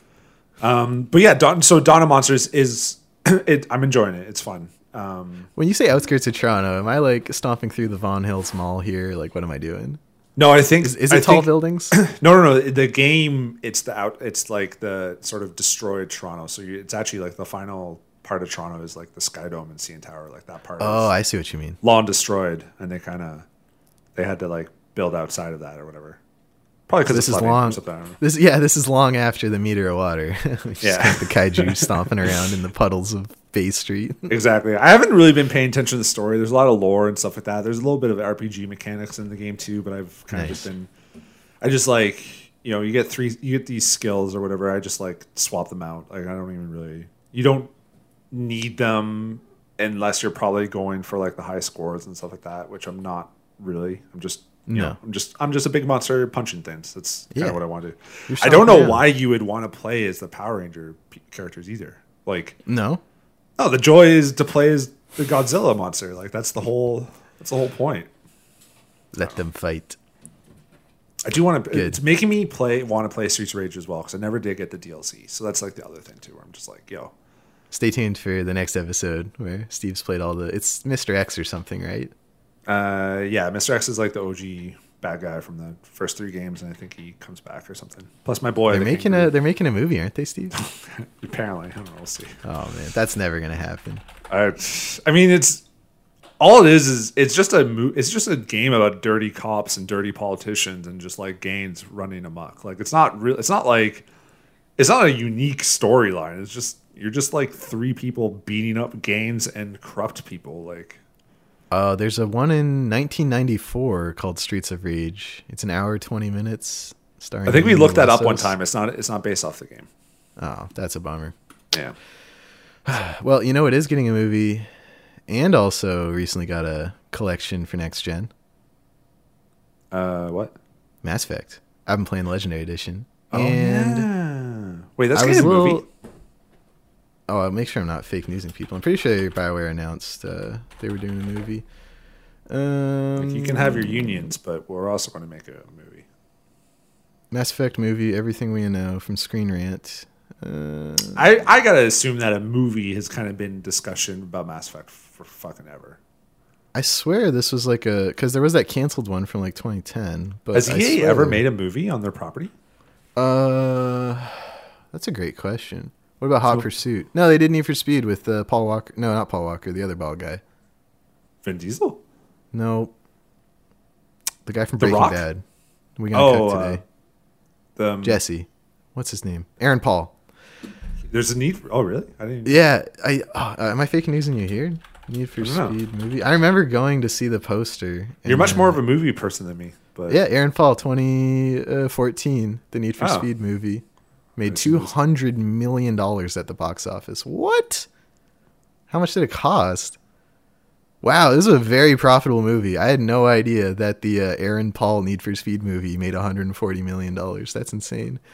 Anyway, Steve, Mass Effect is also getting a movie. Um, so not a matter playing- of if, but when. Never mind, it's not confirmed. Uh, yes, I'm playing it on Game Pass on Series X, uh, and I haven't played the game since the Mass Effect trilogy launched on 360. Whatever year that was, I got it that spring, played it all summer, beat the whole trilogy, uh, and it was like grade 10, so I was like 13 or 14. I want to say 14 when I played these games. Right. Uh, and so I was always hesitant to replay them because I was like, I, I'm not going to like them as much. I, my politics have changed, my tastes have changed. Um, and as I remember the story, I'm like, you are just like the ultimate space cop, no oversight. Uh, Yeah, some there- of the is there a missions mission are like, where do you want to? down a space union or something? Dude, some of the missions in that game are like, would you like to, through a genetic uh, virus, kill an entire race of or an entire species. Would you like to remove a species from the galaxy? Uh, left trigger or right trigger? So there's a lot of obviously uh, topic matter in that game that's handled rather poorly. Um, and so that's part of my interest. I'm like, oh geez, is it actually as bad as I, I think it might be? I will say did that better. I'm sure it did. I haven't seen that one, but uh, Oh man, the Battlestar Galactica show from like 20 or 2006 to 10 or so. Mm-hmm. Fucking amazing. Yes, watch watch that show. That's your homework. Okay. Watch that show. The great. the bar is low for games though, Steve. Like like Mass Effect hit really well because like no one had done the simple two camera TV show format in a sci-fi setting in video games, and so like Right. of course it was so successful because no one had played something like this. But like you know the first movie where the train drives by the the, the screen was you know impressive and freaked people out. But I, I wouldn't say is especially important in 2022, you know? Yeah. not important, but like it obviously isn't as good, and it just can't be because of the timing conditions it mm. was made. And I feel like Mass Effect's a similar situation. The one thing I didn't remember from this game and is really freaking me out is all the women in this game look exactly the same. At least the female characters, a lot of the alien characters too. But their arms are like like straws. Their arms are like straws coming off of their shoulders.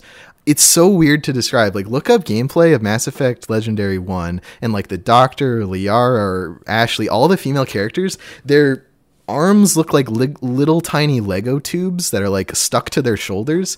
It's weird. Like, I was looking, I was watching the screen and I sort of looked over my own arm and like, tried to like put my fingers around it and I was like this isn't right at all. I was like all the characters in these games aren't human proportions. Like Did you, it's, you, it's you got to put your arms weird. around like Tori's arm and see. No, yeah, like like take take your index finger and thumb and try to wrap them around your the one above your forearm. Uh, and you can't do it, but all the character, all the women in the in the Mass Effect game have like just twigs, and I I don't know why it, it jumped out to me as much as it did, or really unnerved me as much as it did. But that was honestly playing? this is Mass Effect One that you're that you're Yep, yeah. Is the, is the mission to do all of them? Like, I don't know. I'm gonna play one as long as it's interesting to me, and it is still interesting to me. And I love what they did to the the, the heads up display, Steve. I will say the the biggest. I wouldn't say it's worth ninety bucks at all. Play it on Game Pass, but the the heads up display overhaul for Mass Effect One honestly is amazing because I was playing it like pretty pretty like intuitively for like an hour and I was like I don't think the UI looked like this. And I pulled up Mass Effect 1 gameplay on my YouTube app on my phone and sort of played at the same time. I was like whoa they actually like I love this so much better now. Hmm. So I would say that's the biggest thing I noticed about 1 is all the female characters freak me out and the HUD is awesome interesting. I I want to play it, and I because I it's what it, I played like a little bit of one. Two's really Mm-hmm. the only one I played. I never even touched three, Mm. and part of me wants to like play it, but I know timing like. It's going to it's going to take me like two months to beat Elden Ring. Never mind, you know. yeah all these other things. So then another, then I'm like, okay, what if I just like, you know, what if I just kind of read a story or something and play 3 Mm-hmm. Um, because that's much more likely to happen.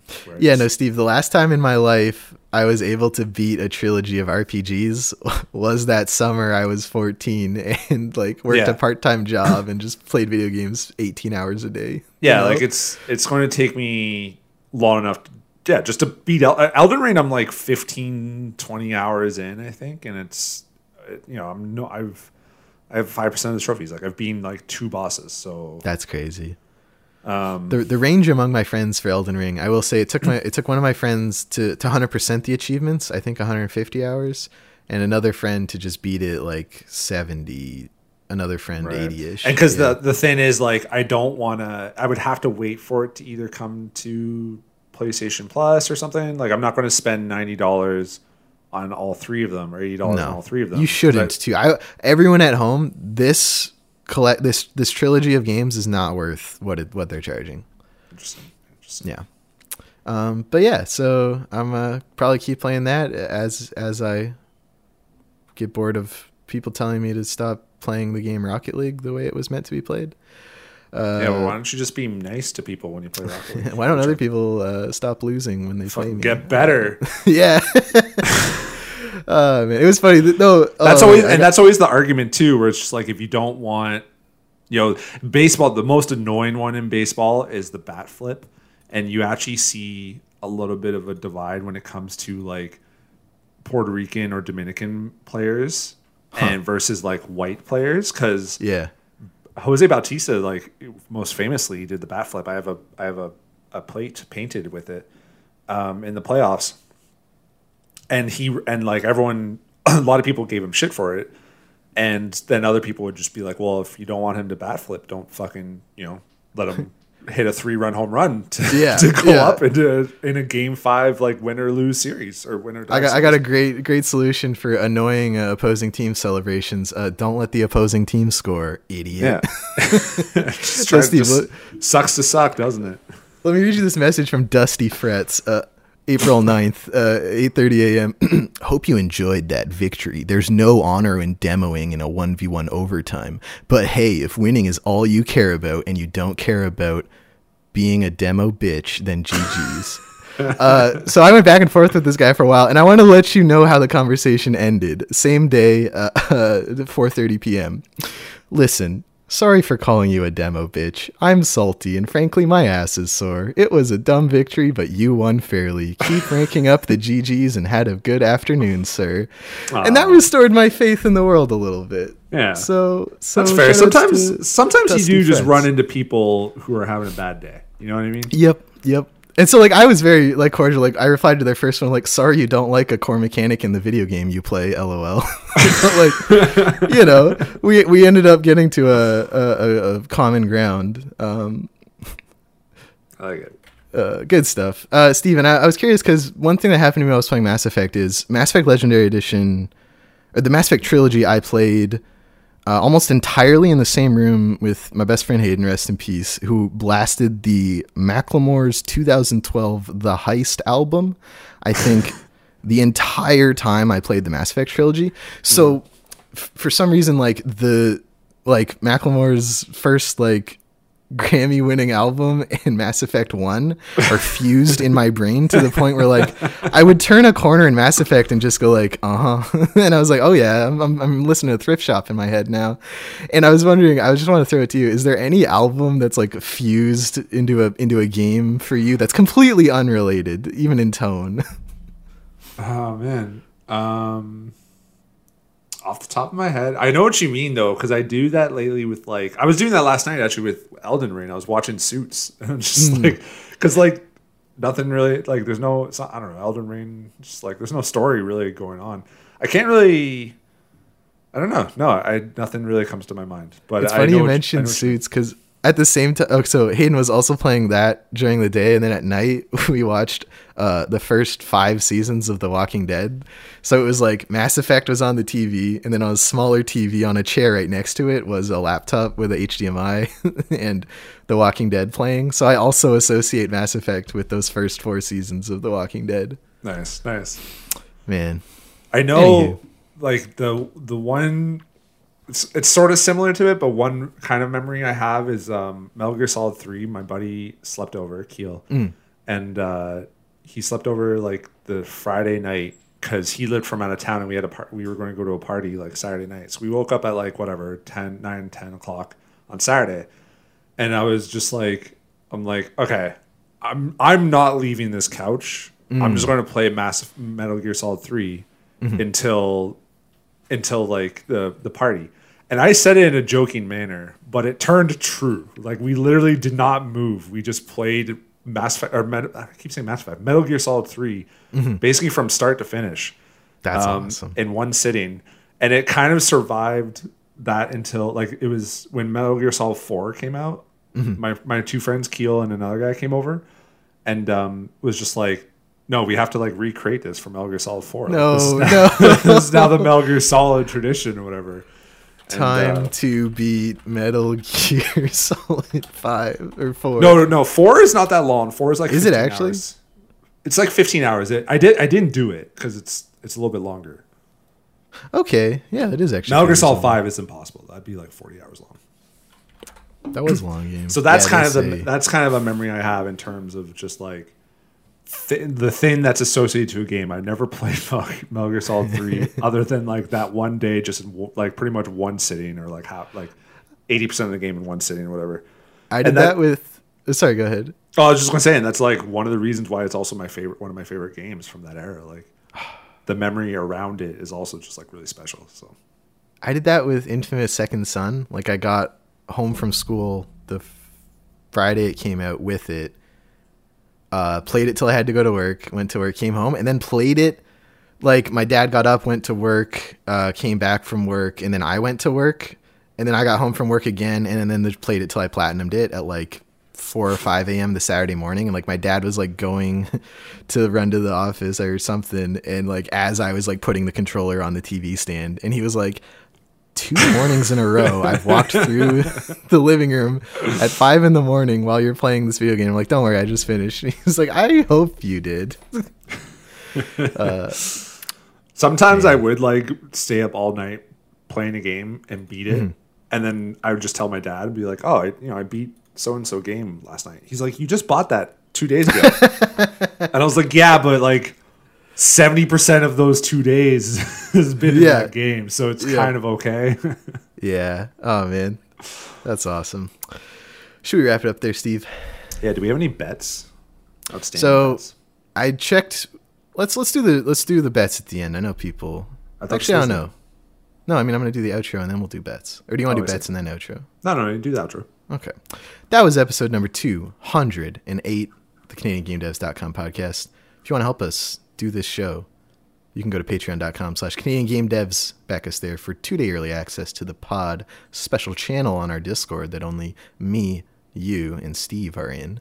Uh, and if you back us at the $5 tier or higher, we'd love to thank you personally as accredited patron at the end of every episode, like these lovely folks. Thank you so much, Aaron McLeod, Daniel Quack Miller, David Nagy, Doug Z, Eric Beer, Eleanor, Elizabeth Avery, Jean Leggett, Kai Hutchins, Meow the Leon, Nicholas A. Zorko. Our intro music's by at Jake Buttono on Twitter, and our outro music's by at Composing Dan. All of that information is in the show notes. Okay, Steve. I was really trying to figure out how much or what the frame rate of Kirby 64 was Yeah, why was it. that? I saw you posting that. Why? did because we actually made a bet that Kirby 64 runs faster or I made a bet that Kirby 64 has a higher has more consistent performance than Kirby Shattered Oh, Forgotten right. wait Forgotten Land. Yeah, I had to look at the game. Uh best as I can tell, the majority of N64 games ran from 14 to 20 FPS. Uh, but they ran 14 to 20 FPS more consistently. Uh, so it, it- this this bet might be a wash or like a just I don't know if we can figure this one out until we know the exact frame rate of Kirby. We just we need to get a we need to get an N64 and Kirby. I have the N64. I need a frame counter and Kirby. So you know what? We'll leave it in the ongoing bets. That might happen someday, but um, probably not anytime soon. Get it prepped for when I'm up there or down Okay. there, wherever whatever direction you're in. Um, Steve's currently betting the Blue Jays are going to make the World Series. Uh, LOL. Um, we also put all the money on Hamilton for the Grey Cup. What happened there? Um, Who won? Grey Cup was a long time ago. That bet mu- must be. Oh, it was the Blue Bombers. We lost. All right, we'll put that one in the lost. Right. Huge L for us. Fucking a bet. I'm out of money on the score bet too. Like legit, have lost all my money. oh, that's so sad. I I bet out. like fifty dollars on Utah winning because Luka was injured, and then the dude superhuman came back from like a fucking sprained ankle or something. that's awesome. like, bro. Like, I'm glad you finally won around because you're a great player, but you really Mm-hmm. fucked me out of fifty bucks. I'm placing little bets. Like at the end of the workday, I'll just boot it up and like place a couple bets because I also I was to doing that too. I was I was doing like five dollar parlays on Mm. stuff, so it'd be like five bucks and win like twenty bucks or something like. Okay okay. But th- but I ended up just losing more than winning, and and now I'm down to zero. So now I'm going to do nothing, and eventually I'll get an email saying like, "Welcome back, prize. Like deposit fifty bucks and we'll give you fifty dollars." I'm waiting for that. yes yes, that's what you got to wait for. Do you want to place any new bets before the next week? Or are we good? Um. i'm so just angry about the NBA, so I don't really feel like betting. So no, I understand. Okay. That's it for episode 208. Thanks for listening. Leave us a review on Apple Podcasts or whatever service you choose to access podcasts from.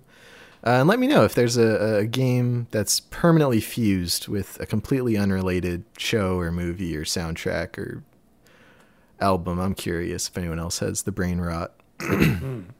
Till next time, goodbye. Bye.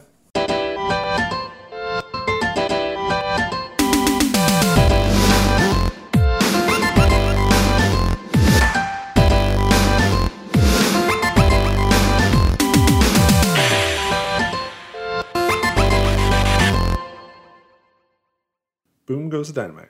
Is it going to be super obvious when since No. this is the same episode though?